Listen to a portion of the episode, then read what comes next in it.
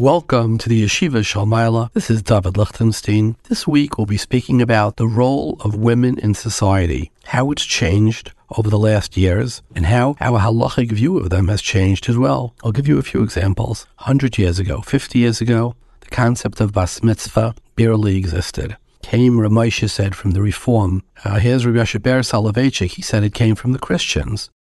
Rav Soloveitchik used to be years ago, Eish Lahava, he said it's Yehareg Val Yaver, because they picked it up from the Catholics, that they have confirmation for the girls.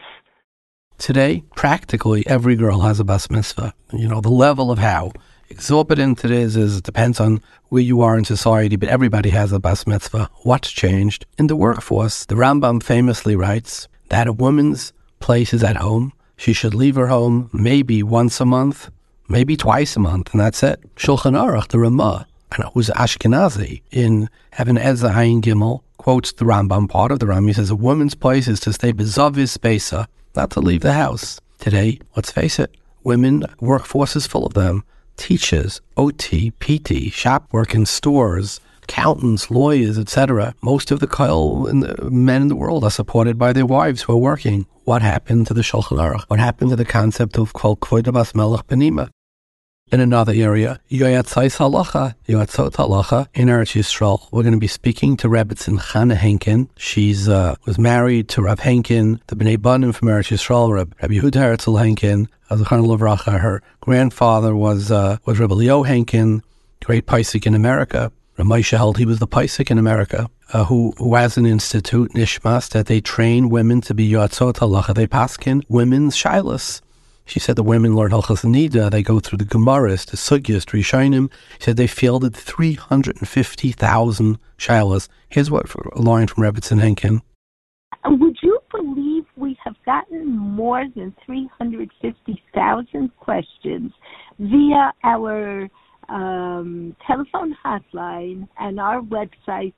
And then we're going to have Hagoyin, Rav Hershel Shechter, the Rosh Yeshiva of Rabbi Yitzchak Elchanan, the Rav of the O U. There is nobody listening, nobody, who hasn't eaten based on the Hechsher of uh, the Psak of Rav Hershel Shechter, because there's no Hechsher in the world that, that can live without the O U. I, I was told by younger Rabbanim who are involved in uh, shuls with Balabatim that some of the Yotzot in America made major mistakes, Lahakel, unfortunately, on Dinim Deraisa. Because they mamish misread, they misunderstood the Shachs and the Tazim. I've asked numerous times, this program is not for Bachrim. This program pre-assumes a certain amount of Limud uh, HaTorah, a certain amount of understanding and learning, a certain amount of maturity. And it's not for Bachrim who are beginning their holy journey in, in Torah. Hopefully they'll become Talmidei Chachamim one day. So please, I ask that Bachrim do not listen to the program. And um, it's it's just, everything has an age. And it's not for your age. But before we go to our program, we get some very interesting calls from our listeners. Here's a call from a listener who was talking about, we were talking about step parents walking down, who walks down, the, the natural parents or the step parents. Here's somebody who, uh, whose wife, you know, she grew up with her stepfather, what he has to say about it. Hi, how are you? Uh, I'm a big fan. I you know, listen to every single podcast. I travel a lot. Um, I wanted to point out, uh, you had a comment in there about uh, a father, let's say an estranged father, or a father that's maybe not a Yisraeli Amcha, and walking down, uh, walking down the Chapash, you think your stepfather, uh, you know, and things like that. Uh, and you mentioned that, you know, stepfather raised you all these years, and there's a certain amount of Akar Satayv, and that's the father you know. That's very, very true. Um, my wife lost her father when she was five years old. In a very unfortunate uh, situation, he was uh, he was struggling, and uh, you know, with mitzvahs, and he was struggling with many things, and he lost his life. And she was raised by her mother and her stepfather, who was a tremendous, tremendous person. Um, and uh, I just want to tell you that nothing's like a father. Uh, it's, it's you really there is no substitute for a father, and it's something that uh, people struggle with their whole lives if they don't have. They weren't raised by their father, even though uh, there may have been issues. So it's not as simple as, as saying this is a curse. I tell you, something like the stepfather, you know, there's a way Hashem created the world, and uh, there's a reason why you said Shiva for a father and not for a stepfather, and I understand it. You know, there's a there's a bond, there's a Shlosheshet Adam. That's something nobody could replace. I uh, just wanted to point that out. Um, our experience. But tremendous fan. Keep it up. Uh, absolutely love the show. Thank you. The step follows on, aber Zatata kommt es nicht. Now here's a listener that said something, listen, fabulous from Rabbi Aaron Soloveitchik and Rabbi Aaron Kotler. Listen to this. Uh, recently you had uh, a program on Chasna, Halachas, and Menhagim. Uh, I thought that I would uh, tell you about a, a very interesting story which happened which happened with Rav Aaron Soloveitchik uh, a number of years ago. Uh, I think it happened in the early nineteen fifties. Um, uh, a certain couple in the Bronx had a son, and uh, they gave up the son when he was born, and another couple took the son in and adopted them and, and raised the son. Some twenty years later, the boy became a chassan, and and the parents who raised him wanted to walk him down to the chuppah. The biological parents said that they wanted to walk him down to the chuppah, so they brought the child to Rav Aaron Soloveitchik. Rav Aaron Soloveitchik paskind that the parents who raised the son are the ones that are entitled to walk him down to the chuppah. And he based it on a Medrash Rabbah, which is in uh, Medrash Rabbah in Shmos, uh, Parsha Dalet. I'll read you what it says. It says, V'shasha amar lo HaKadosh Baruch Hu v'yata lecha v'eshlachacha el paro amar lo ribonu alam eni yachal. When uh, Hashem said to Moshe Rabbeinu, I'm going to send it to Paro, so uh, Moshe Rabbeinu said, I can't. Because Yisro took me in, into his house, and I'm to him like a son. Anyone who opens up his door to his friend is chayav to him. And then it says, and here's the point, anyone who opens his door for his friend, chayav b'chvodo yoser me'ov ve'imo.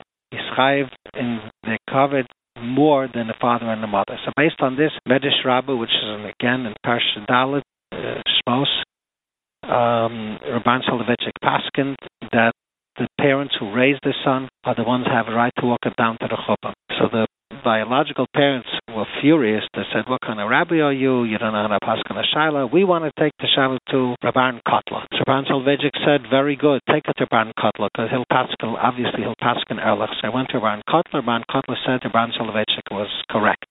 So uh, that's the thought. I thought you might want to know about this, because you mentioned this question in the program Chasna, Halachas, Menhagim. That's right. The stepfather is Kilu Yoldai. He said that the step-parents walked them down and not the natural parents, which was my haragasha. Fascinating. Now, here's a caller who was very upset. We had Reb Meir Schiller last week, and here's a caller who was very upset about something he said. After listening to your show, um, my head was just basically bleeding. You brought up Mister Rabbi Schiller. Supposedly he's a mechanech. He said that he was publicly, his shitter is publicly embarrassed. The Talmud. They got a low grade on a test. I don't know how you could have just kept quiet when he said that. So I called up Rabbi Schiller, who mechanech for, I don't know, decades and decades, and I asked him the question. Here was his response. During our conversation, you said that you believe sometimes it's good to embarrass boys in public to get mm-hmm. them to accomplish what you said. Mm-hmm. It was like a sense of outrage, like you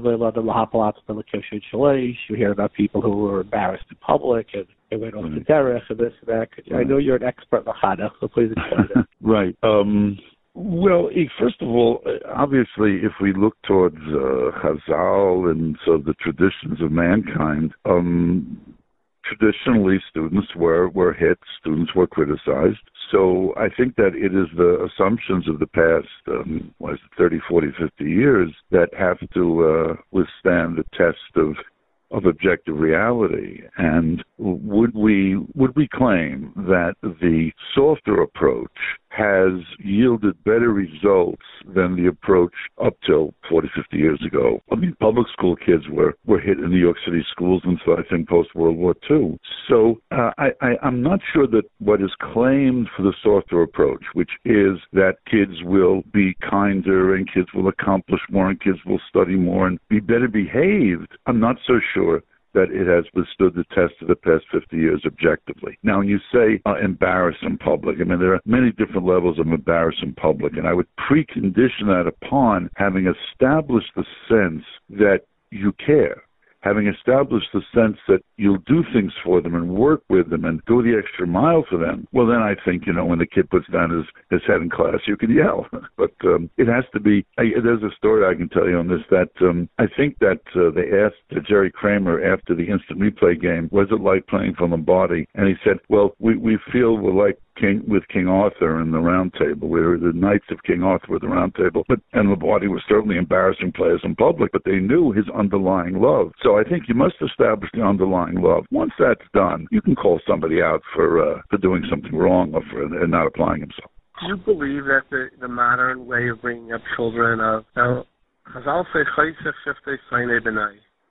Today, if uh, a Rebbe in class in yeshiva hit a boy, parents would probably call the police on him. Uh, it would certainly create an event. What's your opinion yes. on that? Again, I, I'm I'm going to go again to the um, objective reality. Um, I, I think we would all agree that much more was accomplished academically in the old system. If you would compare a, a Regents exam that uh, my parents took in the nineteen thirties to Regents exams today, you would see that the entire system, in terms of objective demands, has just about collapsed. The combination of bizarre curves to raise grades and the easiness of the exams. So I think in terms of academic success, certainly the old system worked more. In terms of creating respectful students, I think, again, the old system worked worked better. Was, was it possible to have abuses in that system? Yes, it was possible. Is it possible to have similar abuses in this system? Uh, certainly. But I think across the board, in terms of producing middas, in terms of producing kindliness to one another, in terms of academic achievement, I think the old system was better. Now, again, with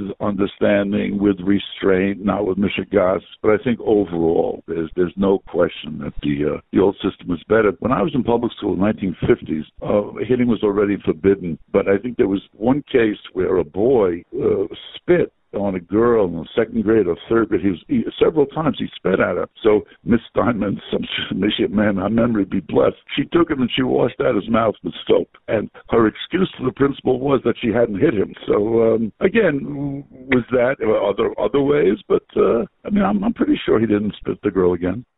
When you hear speakers like Y Y Jacobson, who's a dear friend of mine, you know, talk about the all love, all love, all love. You get we're maybe overdoing it.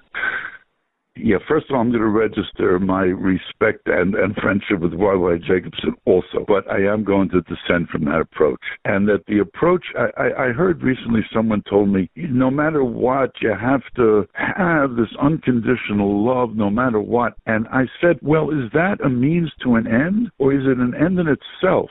And the person wasn't quite sure. I would say primarily, whatever you do must be a means to an end, to produce a, an Elchid, a Balmidas, a Talmud Chacham. It's a means to an end. Now, again, is there a milah to just having friendly relations? Maybe, but it's part of an overall question of uh, of what are our goals and how do we achieve them. So I think I would dissent with that love conquers all notion. And again, I was a Rebbe for many, many years. And uh, again, I, I was strict in terms of grades. I didn't fluff their grades. grades. I, I, I woke them up if they put their heads down. But on the other hand, I think, uh, again, I don't want to be pretentious, but I think it was a very well-liked Rebbe. And the same thing when I coached. Because if they know that you care, well, then you can discipline if they know you care. So this love is the only response to everything. I think it produces a lack of demands in terms of learning. I think it produces a lack of midos and a lack of respect.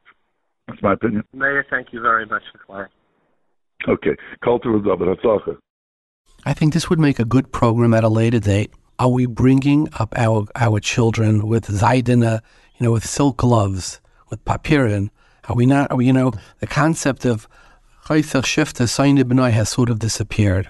Are today's children better? That, that's an interesting topic. Before we go to our program, I just want to give everybody a short, just an overview of the, the concept. The Gemara in a number of places cites the pasuk in Tehillim called Kvuda bas melech pnima. A princess It's, it's very private, it's privileged and private. The Gemara in Yevamah says that Ammon and Moav are were allowed to marry Jews. It says, Amoini v'lo amoinis me'aviv v'lo me'avis, because it wasn't the derech of an isha to be yaitzel l'molchama. Why? Because of the concept of kol kvuda bas melech p'nima. Question is, do we paskin kol kvuda bas melech p'nima or not? So it's machlekes hapaiskim. The Mari Bruna in uh, Kuf Membeis, he says no. Kol kvuda bas melech p'nima is a is a minority opinion, and he brings a raya. He says the Gemara in Gittin says that if a wife is capable of supporting herself, her husband can say, "You have to support yourself, and I don't have to support you." I, the Gemara asks, "Kol kvuda bas melech p'nima."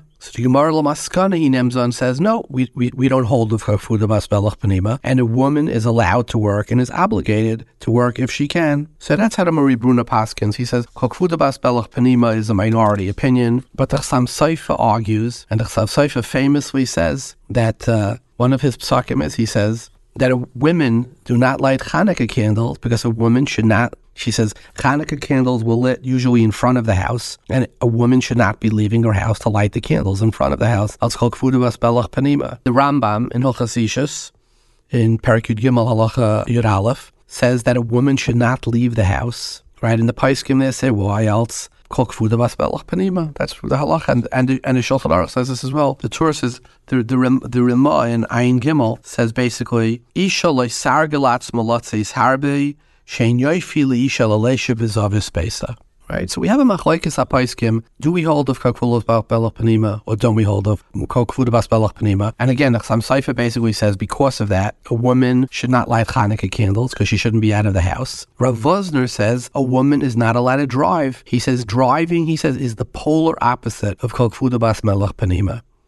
Rav Lezer Waldenberg, the Tzitz Eliezer, says kol kvuda bas melech p'nima says women should not teach. He was against women teachers. Rav Kook, right, said women should not vote because kol kvuda bas melech p'nima. The Sri Dayesh agreed with him. He says kol kvuda bas melech. Women should not be outside her house, should not teach, should not drive cars, should not vote, should not work. This is the opinion of of of quite a number of Paiskim. However, you see, in later days, it changed. Aruch HaShulchan famously writes, he says, the, the, Shulchan, the Gemara says, a woman should not leave the house with jewelry on Shabbos because you're afraid that in the Shusarabim, she'll show, take off the jewelry to show it to her friend. So the Aruch HaShulchan says, how is it that all of women in the world wear jewelry today? What happens at the Shulchan Aruch? So he says, the reason is, he says, in olden days, women never left the house. So on the rare occasion that they did, if they saw a friend, they would want to show them the jewelry. He says, but today, women are in the entire workforce. They're in the street. So when they see a friend, they're not going to take off their jewelry. There's nothing unusual. There's nothing exciting about it. So he's already commenting how kol kvuda bas melech p'nima seems one hundred years ago in, in Russia,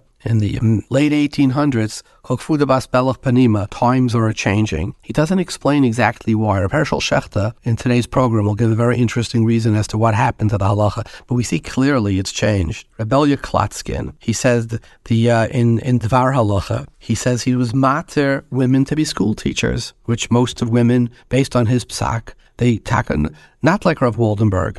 Rav Waldenberg subsequently wrote a a psak, and he said it, it seems that the, the, the halacha does not apply nowadays, the halacha of the Shulchan Aruch. He says in ancient times, a woman would not w- regularly walk in the streets and remain at her home, like the Rambam said. Therefore, meeting a woman walking behind her, or as the halacha, hiluch achriya isha, he said would cause improper thoughts. He says today it seems that the world has changed, and he brings a raya from the Lavush. The Lavush says that in a Sheva Brachas, where men and women are seated next to each other, he says you could say hasimcha b'moina, even though the Sefer Chassidim says you shouldn't, because today there's no more hiruri avera, because people are used to seeing women in the streets. He he cited a letter written to him by Reb Shlomo Zalman Oyabach agreeing with this. He says Reb Shlomo Zalman wrote, it appears from the Shulchan Aruch's time it was not common for women to be in the streets, because kol kvuda bas melech p'nima. And he cites the Chassam Sofer, but he says, today, it's just changed. Reb Shlomo Zalman just observes the reality without protesting, but he seems to accept that kol kvuda bas melech p'nima is no longer practiced. And Reb Avad Yosef writes that uh, the famous Mishnah, al tarba sicha misha, he says, this was, in their times, they never saw a woman, because of kol kvuda bas melech p'nima, and seeing a woman immediately brought improper thoughts to the heart. He says, that's not the case now. There's no more erurim. And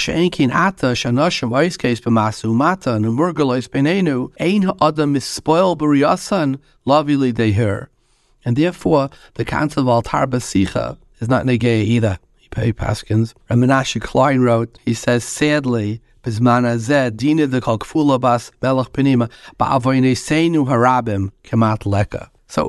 line is, certainly in earlier times, the Rambam, Shulchan Aruch, et cetera, was, you know, what was the rule called Kfulabas Melech Pnima? It seems to have been eroded. The question is how. L'maaseh it's halacha. Pershel Shechter will address that during our conversation. This is just an overview of the uh, of the different opinions. This is very relevant. People have secretaries at work. If you're if you're a principal in a school, you have many women teachers. You're certainly going to be speaking to them. If you're in a shop, if you're P T, I mean, we can't avoid it. And the question is, one of the questions we're going to ask in this program is, how do we? How does Klal Yisrael, right? Am Yis, you know, Klal Yisrael, right? How does so many Kehillas Kedoshas sort of seem to, you know, have by-written or overwritten this law of the Shulchan Aruch? That is going to be the topic of today's conversation with Hagoyin Reb Pershel Shechter. Let's go to our riddle of the week.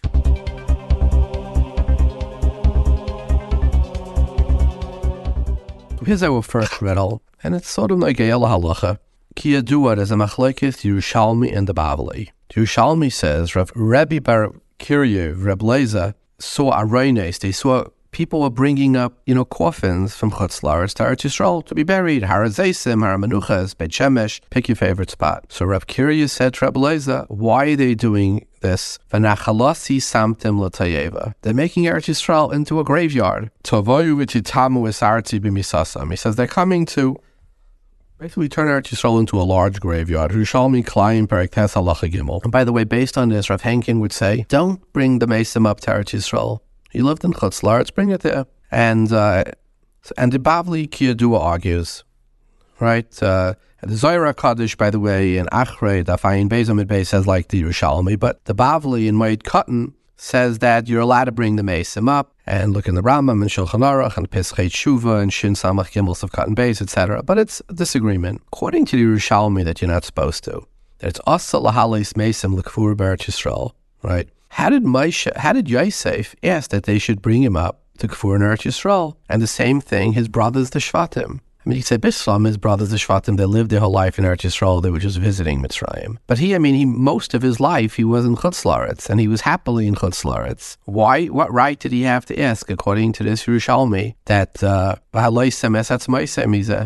that's the question on Yosef HaTzadik. Sort of a little bit negea, because so many people we've spoken about in the past, we had programs, they literally go into debt for the kfura of a, of a loved one in Eretz Yisrael. We said, why do Yerushalmi, like the Zohar, et cetera. It's way to Paiskim, you're not supposed to. Rav Sternbach struggles with it. But we're asking L'Gabe Yosef, how could he do it? That's our first riddle.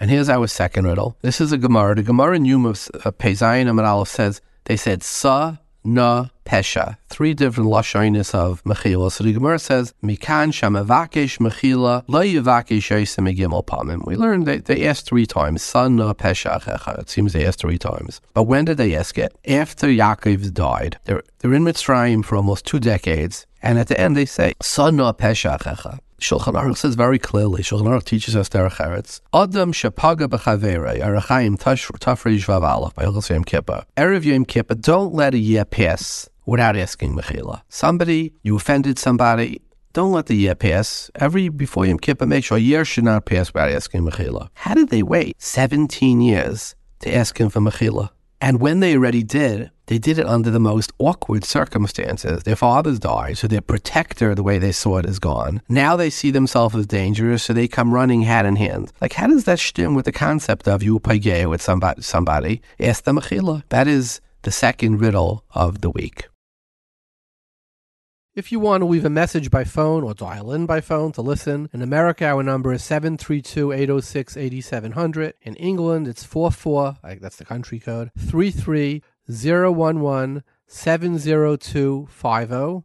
In Eretz Yisrael it's uh, zero two, three seven two, zero three zero four. Of the week.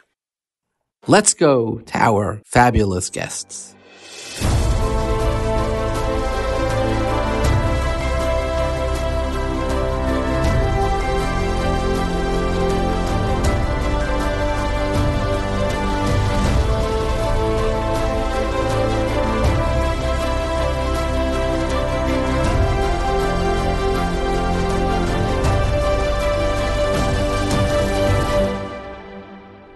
Joining us from New York is Hagoyin Harav Reb Hershel Schefter, Rosh Yeshiva Rabbi Yitzchak O'Connor, and he's also the Paisik of the O U. Welcome, Rosh Yeshiva. Thank you. I have a question. The Ramah in Evan Ezra, Ayin Gimel, the Paskin, based on the Rambam, the Rambam writes, Gnaizu l'isha shetia yoyte tamid, tam b'chut, tam b'rchayve, yesh l'mnoya ishtay mizev loya nisena lotze. Right? And based on that, the Ramah, and even as the Ayin Gimel Aleph says,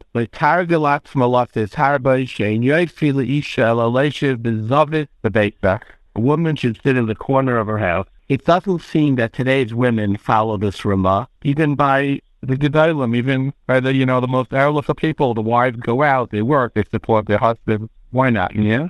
Yeah. Why they don't follow this Ramah? This is uh, it's a lot of times it's societal. Certain aspects depend on the society. Certain aspects of fear, so you have to draw a line. Let's say if you're in a nudist colony and everyone's walking around undressed, so you can't say it's societal, and that's okay. So there's certain, you have to draw a line. Certain things are absolutely a violation of tznius, and other things depend on the society. So um, we should try to limit it as much as possible. Tznius has different aspects to it. Tznius means to lead one's life with sinner. There's a medrash that says that the Luchas Rishonis Shalta B'Hamayin Hara, the Gemara has that lotion, because they were given with great fanfare. The Kolos Shabrokim, the whole world heard that when when uh, Maimon HaSina was taking place. So that's why Hara was shaylet, and they were broken. And Luchas Tznius were given the B'Tzina on Yom Kippur. Yom Moshe Rabbeinu came down from Har Sinai, and therefore there was Ayin Hara. Halamadato, the Medrash ends off, Shem L'Chayofim En HaTznius. What does it got to do with tznius? Tznius means to do things b'tzina as much as possible. HaKadosh Baruch Hu is a kel mistater. Pasuk in Yechezkel describes the person as a kel mistater. He hides all the time. He does such a good job at hiding that so many people that don't even believe that he's there, that he's even hiding. He hides so well. And he, we were all created b'tzalem Elokim, and we were instructed v'halachta b'drachav to do whatever we can to preserve the b'tzalem Elokim. The part of preserving the Tzalem Elokim is to lead a life of tznius, uh, to do everything but tzina. So some things they have to do with a hesed. Let's say I'm a rabbi, I'm always speaking in public, so I'm I'm compromising on my tznius. You have no choice. Someone has to be the Rosh Hamimshalah. Someone, you have to have policemen. You have to have chazanim, uh, the Shvei Tzibur. So it's bad enough that the men have to compromise on that tznius. That's what the uh, Sifrei has a comment on the pasuk. Son tell us all malach melech melech v'loy malko, that whenever possible you should avoid appointing a woman to a position of uh, throra over men. If she's to expect of the whip. So this uh, not going out of the house, that's an extreme form of tznius, to lead a life very much uh, that's in it. And today we don't uh, live up to that style. I have uh, uh, I have six daughters, and some of my daughters, all my daughters work, and some of the daughters do the work from home. They they, they don't go into an office. They do all the work from home. That's uh, ideal. That's beautiful. So that's uh, there's certain aspects of tznius that we draw a line. We say it's a violation of tznius, whatever the society is doing. But this aspect is uh, societal. So this will make a lot in our generation. What about l'mashal the halacha of al parves yicha misha? People have secretaries, they're women. Are they over an al parves yicha misha, or is that also societal? Sicha means sicha b'teila, where it's not necessary. If he carries on long conversation with his secretary, how to raise children, and about the Trump, and about the news, and about what's going on in the world, that's sicha. But if he talks to his secretary about the things that are important for the business, how to make the appointments, and so on, so that's not sicha. So that's necessary. Sicha means sicha b'teila. What about going, you know, walking behind a woman on the street? Is that societal, or is that also... Uh... Or, or is that? I've been trying to figure out what all that, what all the halachas beside this din in the Rambam of not to leave the house, which would which would mean not to earn not to earn a living, not to get a job, not to teach. What other halachas of tznius would you say are societal? I think they quote from Reb Shlomo Zalman Oerbach about uh, walking behind a woman, that today that it's considered uh, gentlemanly to let the woman go first. So even though if the woman is going to walk first, you're going to be walking behind her. He thought that that was societal, similar to what the Levush writes. I think the quote to Sefer Hasidim says, if you have mixed seating by a Sheva Brachas or by a Chasen, that you can't say Baruch Elokeinu Shasim Kabim Ma'ono, because the Shechina will not be there. because they haven't exceeding that uh, preaches. So I think the Levush writes in the Chelik HaBenaz, the Levush writes that uh, Levush lived a long time ago, in the late fifteen hundreds, I think the early sixteen hundreds. So the Levush writes that uh, to us, today we don't follow that. We have an exceeding, and we do say Shasimcha B'manu.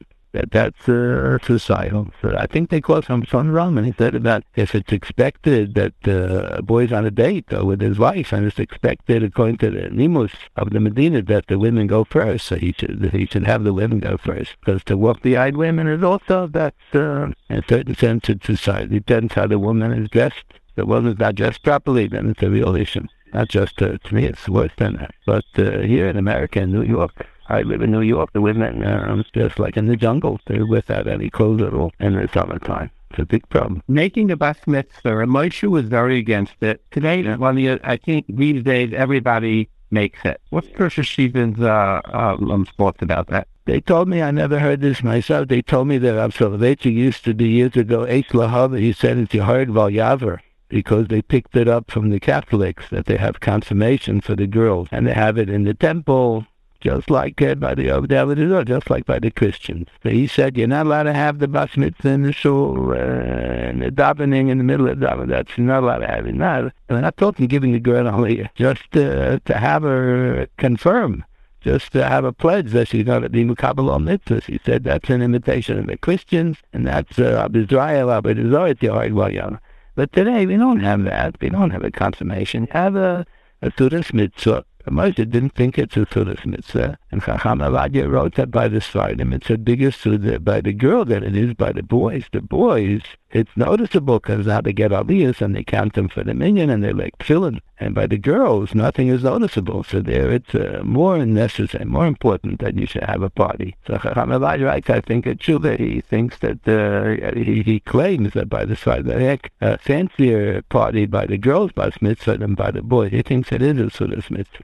Yeah, today it's not the way. It's not not. Uh, I don't think it's any longer imitation of the of the Catholics. Not the way it used to be. Relisha writes that the, he wrote it was an imitation of, of the Reformer by Shura. Yeah, uh, that is a problem also. The nation of Chulinat. I mean, you know. Not to imitate uh, the Jews who adopted Kushim. Just like there's an Isha Chukasakum, there's an Isha Shalol HaKosas Aminim, the Jewish Minim. Yeah. But the Balaam is like that we do do it, no? You have to try to make it as Toradic as possible, so that won't be an imitation of the, neither of the Catholics nor of the of the Reform. By the Reform, it's not, uh, it's not Toradic at all. Women giving shiurim, writing articles on halacha and hashkafa, is that something new? Was it always so widespread? I think certainly not. Sure, it's a new thing. Some education for women, some education for women, that's a very niche, a recent thing. Is it that they didn't have that at all? Is it good or a bad thing? Uh, it's both good and bad. It's good that uh, they're more observant uh, maybe than they used to be. They, if you don't know the dinim, how can you be a medaktik in the mitzvahs? But sometimes it's bad because instead of having a desire to raise their children, they have a desire to go learn in a kollel. The, the women control the future of the Jewish people. They have to raise their children as the Yerushalayim, as Medaktik and Mitzvahs. They have to be busy learning in a kollel and, and studying and, and doing research and Torah. So who's going to raise the children? Husbands are running around making a parnasa. So the women have to raise. My wife raised all the nine children. She was mechanech all the children. I remember when they first introduced uh, a lot of Gemara in Stern College, so some of the teachers wound up the students. So when they graduated college, they didn't know what are they supposed to do. What are you supposed to do? You're supposed to get a shidduch and get married and raise your children. So they, they were learning in a kollel over here and over there and graduate programs to study Gemara. And they uh, they got married very late because they were all confused. They didn't know what's matachos adam by lamai. What's their role in life? Where the women are supposed to be raising the next generation.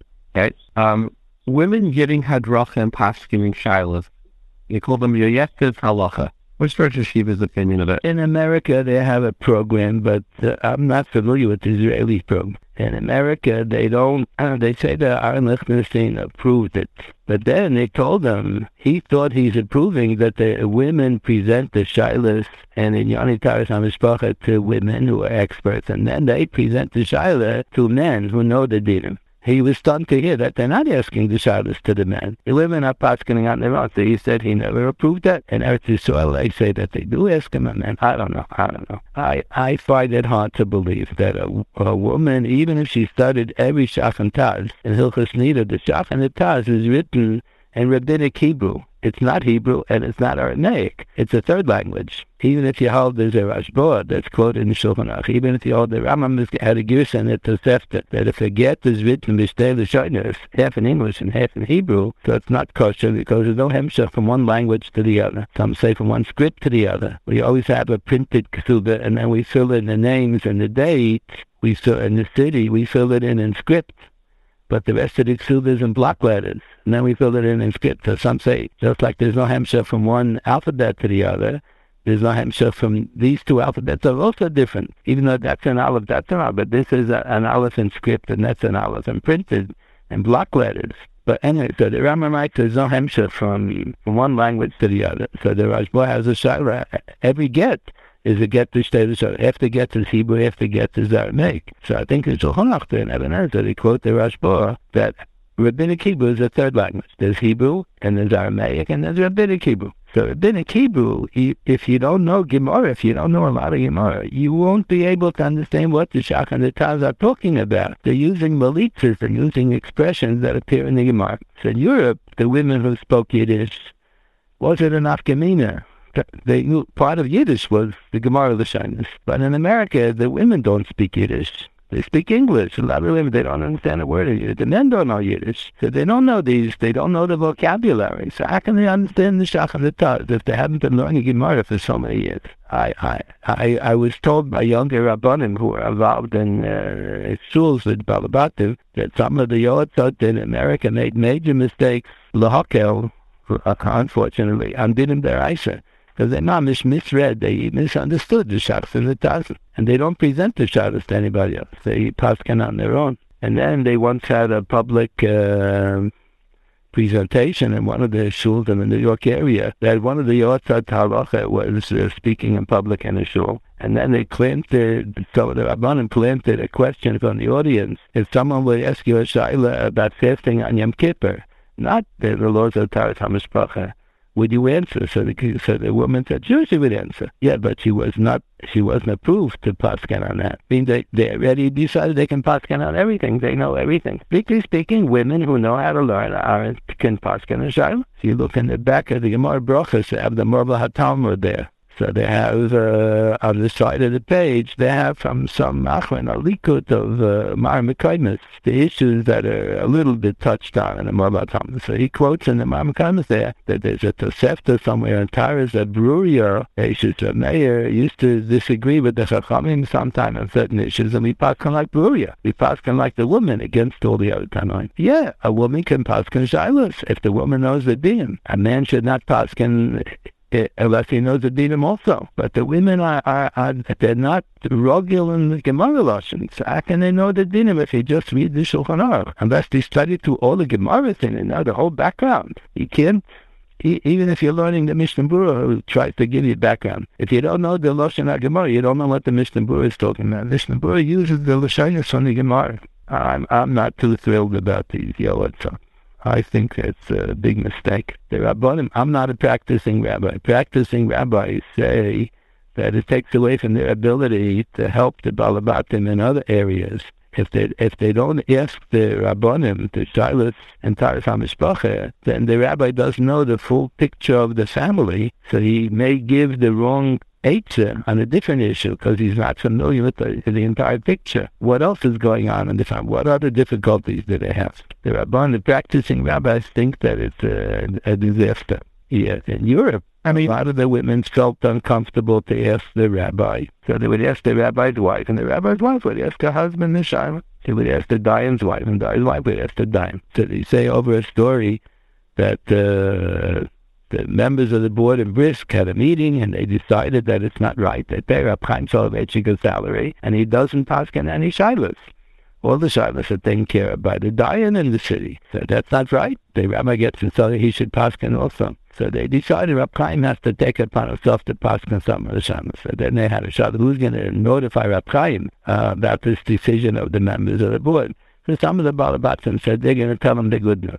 So they went to Reb Chaim, so he said, okay, he'll take he'll take care of Seilas Noshim, Taras HaMishpacha, and Traces. He'll work on these. So the first woman came to Missus Soloveitchik after they announced it. So the first woman came to, used to go to the Dayan's wife, and the Dayan's wife would tell her husband the Shaila, so the woman wouldn't be embarrassed to talk to the rabbi directly. And then the Dayan would tell his wife what the din is, and the wife would tell, uh, Dayan's wife would tell uh, the Malabosa what the din. So the first woman, after this uh, change in policy, the first woman went to Rebbetzin Soloveitchik, and she asked the Shaila. So she asked her husband the Shaila. The husband said, it depends. Was she standing? Was she sitting? Did she have pain? Was she holding it in? Was it this? Was it with Argosha? Without Argosha? I have to interview the woman in person. She has to come here. I can't, you can't pass Kamashal a long distance without meeting the woman. I have to ask questions in person. So the woman came, and she was dead embarrassed. And then she told all the other women, go back to the old system. Don't go to Reb Chaim, go to the Dayanka. Ask the Dayan's wife, and she'll ask her husband. And then the Reb Chaim accepted also that he's going to pass kind of Hilchos Treisos. So the Shaila in Hilchos Treisos. So the butcher brought the uh, Shaila to Reb Chaim. So he's waiting for a psak. So Reb Chaim said, well, give me a chance. Don't expect me to give an answer on the spot. Come back, uh, come back later. So he came back in an hour. So Reb Chaim said, I can't figure out a psak in an hour. I need, I need more time. So he came back later. Still, he didn't have a psak. So someone jokingly told the, the, the butcher, instead of waiting till Reb Chaim was on a kratzos to give a psak, send a telegram to the Mahasham and describe what the Shaila is, and the Mahasham will give you a psak. So he did that. So he sent the telegram to the Mahasham, and he described what the Shaila was in Hilchos Treisos. So the Mahasham sent back a telegram. That's the way the story goes. Mahasham sent back a telegram. The Pivagodim says that it's mutter, so that's the halacha, it's mutter, but there's a little difficulty. It's a tzarchion, for the Gemara would appear not like the Pivagodim. But he has a psak that the Pivagodim says mutter is mutter, so he went with the telegram to Reb Chaim to tell him that he doesn't have to break his head anymore. I already have a psak for the Masham that is mutter. So Reb Chaim didn't realize what the butcher came to tell him, that he doesn't have to work on it anymore. Reb Chaim jumped up and joined. He says, oh, I figured out the din. There's nothing in Gemara that it's us, and there's a Shara Pimagodim that says that it's mutter. The exact same thing, but Reb Chaim placed the emphasis on the Gemara. It sounds that it's us, and the Masham placed the emphasis on the Pimagodim, because the Pimagodim is a perfect mefus. Yeah, so this, so that's, It is, sometimes it, it used to be embarrassing for women to go present the Shaila to the rabbi, but I don't know, women today, are they embarrassed? They go to male doctors. Some women don't want to go to male doctors. They don't want to go to female doctors. They go to male doctors on personal things. They go to a dentist, and the dentist sticks his fingers in their mouth. And they go to male doctors for viber issues also. They're not embarrassed. So why should, I don't know, why should they be embarrassed on these kind of shows? I don't know. I'm not a woman. I don't know. And I mean, a lot of women will, will need female doctors. There are women that what? A doctor can use female doctors for that reason. Uh-huh. Okay. Okay. I can understand why a lot of women will be uh, uncomfortable. I don't know. They claim that in Eretz Yisrael, because of the Yoatzot system that they have there, many more women are asking shaylos than ever before. I hope it's true. I don't know. And I hope the education that they get there is better than what they have here. Because somehow here, uh, they're, they're, they're making major mistakes. That's what I was told. What about women going to college, joining the workforce? Um, how new of a phenomenon and is it? And is it good or bad? It's clearly a violation of tznius. So true, this aspect of tznius is a little societal, but the society is so corrupt in America. There's so much gilui arayos, and there's so many crazy things going on. The woman will go with a marriage band, and the men will still make out with them. They'll still, uh, even married women will carry on conversation with married women. Someone else is like, there's so much preachers in, in the world today. And the college campus, and the, they're all full of preachers. All the college camps, they're all full of preachers. It's terrible. The secular colleges, it's terrible. Are you allowed to send your send your daughter to a to a to a secular college? Probably shouldn't send your son or your daughter. It's a big suck on. How can you say? Terrible. Mm. One of the rabbonim was telling me he was just at a wedding a few weeks ago. So the chosen picked out Adam to sign the ksubah. So the rabbi asked the aide, how do you sign your name? Here's a piece of paper, write your name, how do you? So he said, his name is whatever, Shmuel. Then he says, what's your father's name? He doesn't know his father's name. So he said, what do you mean you don't know it? You never get an aliyah. He goes to a glacier university. He doesn't daven in the shul. He never gets an aliyah. He forgot his father's name. So he texted his father. His father sends him back a text. His name is Yitzchak uh, Yisrael or something like that. So the guy doesn't remember. How do you make a tzaddik? He, he went to yeshiva all his life, till the end of high school. Then he went to Glacier College. He doesn't know how to write a tzaddik. The whole education that we gave is down the drain. They go to university for two, three years. They don't they don't daven in shul. They don't get aliyah. They don't know their father's name. There's no Jewish identity. It's terrible. In Europe, even the even the, the most of the boys in the town did not go to yeshiva after bar mitzvah. That's what I'm stopped. Most of them went to work after bar mitzvah. But the whole the whole neighborhood was observant. Everybody was religious. They didn't know all the details of the dinim, but they knew you have to keep all the mitzvahs. And here they don't remember how to say their name. They never get an aliyah. They don't know what that is. They don't remember if they're Kohen Levi Yisrael. It's terrible. There's no Jewish identity here at all because we live with the goyim. They pick up every every mishigas from the goyim. They pick up. It's a big sakana for anyone to go to a secular college. Terrible. Motzli is this with women hakfala. Some say it's motzli, it's sweet, and motzli is thick. It makes women more comfortable. Some say they don't do the job right. They're not strong enough. Where's Bereshiv's feeling about creating a women Katsala? I didn't realize why Rabbanim were opposed, but they gave me some explanation. I already forgot what they told me. They gave me a good explanation why Rabbanim were opposed to it. Not, not I don't know, they didn't say because, because the women are not... They, they weren't strong enough and they couldn't, they couldn't carry, they couldn't pull. It could, it could be Geirah B'Fakana, that's what they were afraid of. Oh, uh, yeah. I don't know. Okay. Look, there's a problem. I don't know. I don't know enough about it. Is, would it be better to have hakfala that men and ladies are involved so that women respond to women's issues and men respond to men's issues? I would have thought that it is better, but uh, you say that they may not be strong enough to take care of. I don't know. I don't know. I think the taina that the Rabbanim had was that you're going to have women on the Hatzalah, so the men and the women are not going to necessarily be married to each other. So there's going to be too much uh, yedidas. They said, I think that was their time, that people who work on Hatzalah become very attached to each other. And a man who is married to his wife is going to become very attached to the woman who is married to someone else. They say that that happens very often, that people on Hatzalah are very, uh, very close to Chevushav. I think that's what they were concerned about. A, a last question for the Rosh Yeshiva. When you look at old pictures, you, you, you, your parents' weddings, you know, the older people, you see that Clear then and clear today ha- have moved remarkably. You know, short sleeves were much more common. Necklines weren't like it is today. Knee lines aren't as today. So it seems to be ironic. On one hand, societal standards of clear have gotten stricter, right? On the other hand, the the world has become more tolerant. Are, are, are we getting better than our parents or not? I don't think so. I don't think so. I, my family, I was born in Pennsylvania and I was brought up uh, there. And then when we lived in Philadelphia, the local day school was called Beth Jacob. It was co-ed. I only went to the fifth grade. So my parents had to send me to New York that I should continue uh, going to Yeshiva Katana. So I stayed by my grandparents. So my grandmother did, used to learn Tana Moreno every Shabbos. I used to make fun of her. I was a miserable grandson. I used to make fun of her Yiddish. She spoke a Galatana Yiddish, and I didn't like the way she cooked the food. I was always complaining about the food.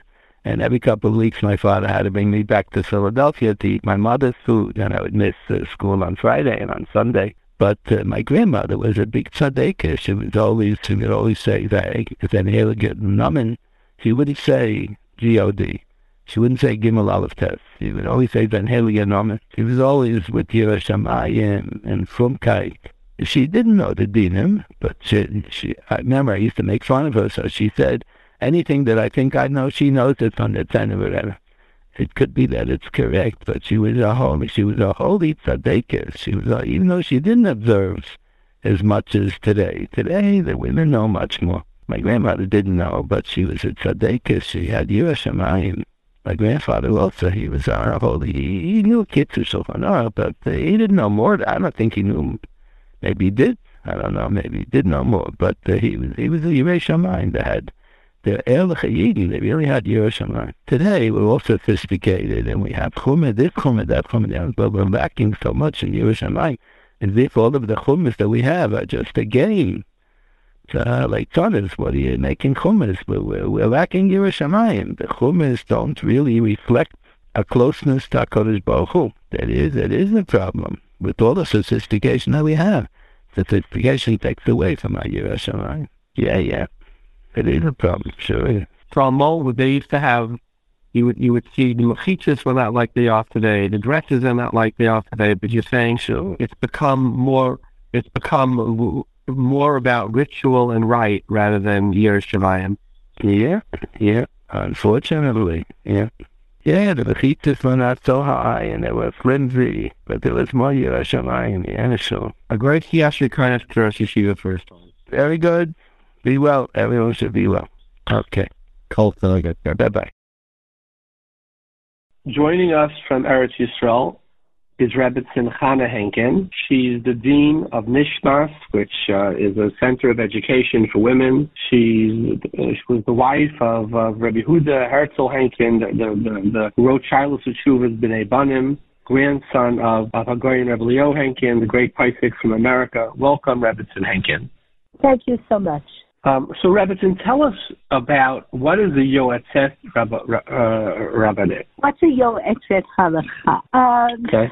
Okay. I, I will. I will tell you because that it's it's something which was born out of necessity. I, a Yoetzet Halakha is someone who has trained at Nishmas. We're the only place in the world that is graduating Yoetzet Halakha. We have a program that operates in the United States, but it's also us. A Yoetzet Halakha is a woman who qualifies for a very intensive learning program in the area of Taharat HaMishpacha, extremely intensive over the course of two years and graduates the program as a Yoetzet Halakha, a woman who is qualified to address questions of other of other women. We have three criteria for acceptance to the program. The first is Reishit Chachma Yirat Hashem. You have to wish to do the program because you feel a an affinity for the area of Taharat HaMishpacha. You wish to help other women observe properly, and you're also a learned woman who's capable of handling the syllabus, which in the area of Hilchot Nida is identical to the curriculum of what's studied in Kolelim in Israel, with one additional element, which is over the course of two years, you also have studies in women's health, uh, medical studies, gynecology, fertility, pregnancy, and birth, um, um, and a string of medical topics which interact with, interface with Taharat HaMishpacha. Over the course of those two years, every time you finish a siman in the Shulchan Aruch, or if it's very long, you uh, a half, each half, you have a written uh, bechina, a written text. And then at the end of two years, you have orals in front of four co-students. One of our first graduates is a physician. She was an assistant professor at a medical school um, in the United States before she made Aliyah, and she said her medical boards were a piece of cake by comparison. It's a very rigorous, it's a very rigorous program. Right. Do they, do they learn Masechtas Nida, the women? Um, they learn sugyot there. You learn, here, here's the way it works. You learn the relevant Gemarot to the um, to the Shulchan Aruch. You go through every siman in the Beit Yosef, in, excuse me, in the tour with the Beit Yosef, Uh, the Bach, the Darkei Moshe. You then go through the entire Siman and Shulchan Aruch Shach Mataz. You go through prior to that the Rishonim on the Sugya that you've learned. You don't sit and learn uh, Gemara Nida from cover to cover. You learn the Sugya, which is going to be relevant to the Shulchan Aruch. And then uh, you go through the Rishonim, and after the Shulchan Aruch, you'll go through uh, basic achronim, um, as well as poskim of our times. In other words, you'll be learning select shuvot from Igrot Moshe, Tzitz Eliezer, et cetera, et cetera. It is intensive for the women who go through the program. It's the toughest thing that they've done. I had started saying we have three criteria. The first one is Yirat Shamayim. You need to be doing the program for the right reason and not because you have any ulterior motive. The second thing is you need to be able to handle the curriculum. It's a tough, tough curriculum. And number three, we always look for what I call a glint in the eye. What I mean is someone who smiles easily, who cares about people, who cares profoundly about people, and is going to view herself afterwards as a shaliach, so um, uh, to strengthen observance and to make women's lives easier. That's the, the goal. So, Rebbetzin, Rebbetzin, how do you see this as, you know, how is this different than a woman rabbi? I mean, they're basically... Oh, you know, give me a break. How, how, give me a break. It's totally different. There's no comparison whatsoever. First of all, I watched my words very carefully, and you may have seen, you may have, have picked up the nuance when I said um, she's an address for questions of other women. I didn't say she's a posay. I said she's an address for questions of other women. She'll understand the question in the way someone without training won't understand it. But when it comes to pshat, there's consultation with poskim. How is this different from a woman rabbi? This isn't a, a rabbinic Position, synagogue uh, position. This is women helping women. Uh, would you believe we have gotten more than three hundred fifty thousand questions via our um, telephone hotline and our websites, which are in four languages, and also women in communities? It's, it's an amazing phenomenon, and it's there to strengthen Taharat HaMishpacha. It's not there to replace rabbis. I say this all the time. Do you really think that these questions would have been asked of a rabbi? I spent decades of my life trying to get women, like everyone, Anderson, trying to get women to ask questions. And you know what? We, rabbi, I'm sorry, not rabbis. I've seen complaints from all kinds of communities that women are not asking questions of Rabbanim. And the reason is very obvious. It feels very uncomfortable. How many women have I bumped into who said, I would rather add on a day or two days than ask a shaila? And, and on the other hand, you have people who are meichil when they shouldn't be meichil. This is in service of women and in service of Taharat HaMishpacha. That's all the difference. That's all the difference. It's a huge, huge difference. It has nothing Agreed. whatsoever Agreed. to Agreed. do with Rebbetzin, um, look for status. So, so, so. So, Rebbetzin, the women, you say, are not poskening the shilas. They're basically understanding the shilas and then discussing them with poskim. Well, most of the questions don't require psak. You know, you know what psak is? Psak is not that um, I know something or you know something that someone else doesn't know. Psak is issue extrapolating from one place and applying to another place. It's called the Damot Milsa L'Milsa. It's, it's, it's issuing an original ruling. It, it's not called psak if you know something. Many, I would say the majority of the questions, I would even go so far as saying about eighty-five percent of the questions are not questions requiring psak. They're questions which the woman who's asking I just, the question just, doesn't know the answer. Just don't know the Mara Makaimis. Doesn't know the Mara Makaimis. No, she just Rebbetzin, doesn't know the answer. I, I understand. Rebbetzin, I have a general question for you, being that you, you just obviously you're passionate about empowering women. H- how do you understand The Shulchan Aruch says, seemingly because of the din of uh, of Kol Kfuda Basmelach Panima, that women should not be working; they should be staying, like the Rambam says, staying home, right? Um, and and, and the Rambam certainly says that. But if you look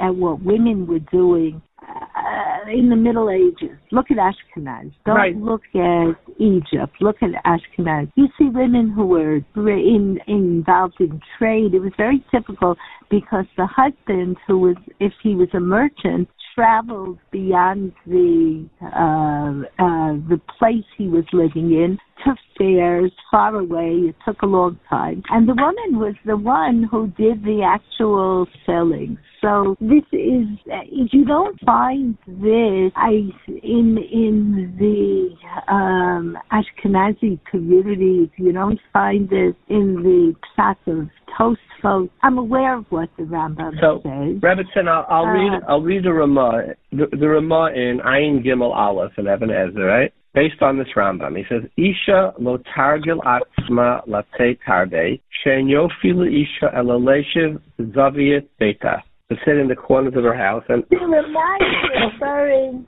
the Ramah is referring to purposeless going out, and the Rambam also is referring to purposeless going out. That uh, the Rambam is talking about, it's not appropriate for a woman to, uh, you know, to wander around purpose. Listly. I'll read the I'll read the language of the Rambam. Ginaihu leisha shetia yotzas tamid pam b'chutz pam b'rechovos v'yesh lebal lemnoa ishto mizeh v'lo yanichena laseh elam k'mo pam echad b'chodesh o k'mo pamayim b'chodesh lefi hatzorach. If there's a tzorach, two times a month. Never the rule within the Ashkenazi. So I'm, I'm continue, and then he continues. She'en yofi leisha ela leisha b'zavis beisa she'kein chasav. And my question to you is, is this halacha does not seem, it was not accepted, even though the Ramah brings it, has not been accepted by the world today. It's like, and if the Ramah was an Ashkenaz. And I'm curious, is is it, is it, how would you, like, you know, I'm struggling with that. Why, why would that be? In, within the Muslim community where the Rambam was living, it indeed was not, it was not done that a woman went about by herself. Uh, my husband writes about this in his Tshuvot. If you want to look, I think you can find it in volume one of B'nai Banim, which is actually being reprinted. It's been out, off, um, it, it's, it's been out of print for a while, and there's a new edition which is um, annotated, which is Bezrat Hashem going to appear on Sunday, and it will be available at Isaac Mizrahi bookstore in the United States, Bezrat Hashem, in about a month's time. Um, my husband deals with this at um, um, at considerable length. The the um, Rambam not simply describes the reality where women did not go out, but Rambam describes how a husband is obligated in a place where a woman wears a chador, uh, covers her entire body, is obligated to give his wife such, because that's the way women uh, conduct themselves. This is a very different reality then existed in Ashkenaz, and that was never accepted within Ashkenaz, where women were very active. Uh, and by the way, Rebbetzin, I think in, in in countries like Saudi Arabia, for a woman to leave the house, she still has to have a, a male... A male, um, she needs to have a male chaperone go together with chaperone. Her. So it's, but w- what I found interesting is that the, is that the Ramah brings it halacha in Ashkenaz. That's what I, and what I found even stranger is that nobody adheres to it. Even in the most religious in Bnei Brak, nobody adheres to it. So do you get a lot of calls from America too for this? Oh, we get a tremendous amount of calls from from all over. From all over. I mean, I just want to make the point that when a woman talks to another woman, in addition to the fact that the the li- woman who's listening to her feels a sense of sympathy. She's experienced the same thing. The woman caller very often opens up. The conversation is longer because, frankly, when a woman goes to a Rav, she's aware that he's a very busy Talmid Chacham. She doesn't want to take his time. Um, and it's also uncomfortable to speak about intimate things. Yeah, I want to tell you something very interesting. We had a virtual conference a couple of months ago. It was attended by around four thousand people. After, uh, it's a virtual con- uh, conference, around four thousand women attended. It was very interesting to see the communities that they came from. We saw that there were a lot of women, women who had a Yo'etzet Halakha in their communities. They weren't attending the virtual conference, but um, the women who didn't, we saw there were women from Lakewood, from Muncie, from Baltimore, from Brooklyn who attended, as well as from elsewhere. This was in the English language, as well, as well as elsewhere in the United States. So this is, Baruch Hashem, reaching across a tremendous swath of the community. And I think one of the biggest things that the Yoatzot bring is that they have training in medicine, not in order to become a doctor, but in order to understand what the woman is experiencing. And I just can't tell you how many times women have called me to thank me and have said things like, your Yo'etzet saved my marriage, your Yo'etzet saved my life. Or what's very sad is a woman who came and said, thank you so much for what you've done for my daughter. Where were you when I needed you? And you say to yourself, the mother has Some of the, uh, the daughter has some of the same problems that the mother had, but thank God the daughter has an address. The mother didn't. Um, the medical side of this is of tremendous, tremendous importance. Robertson, it's been wonderful having you on. Thank you so much.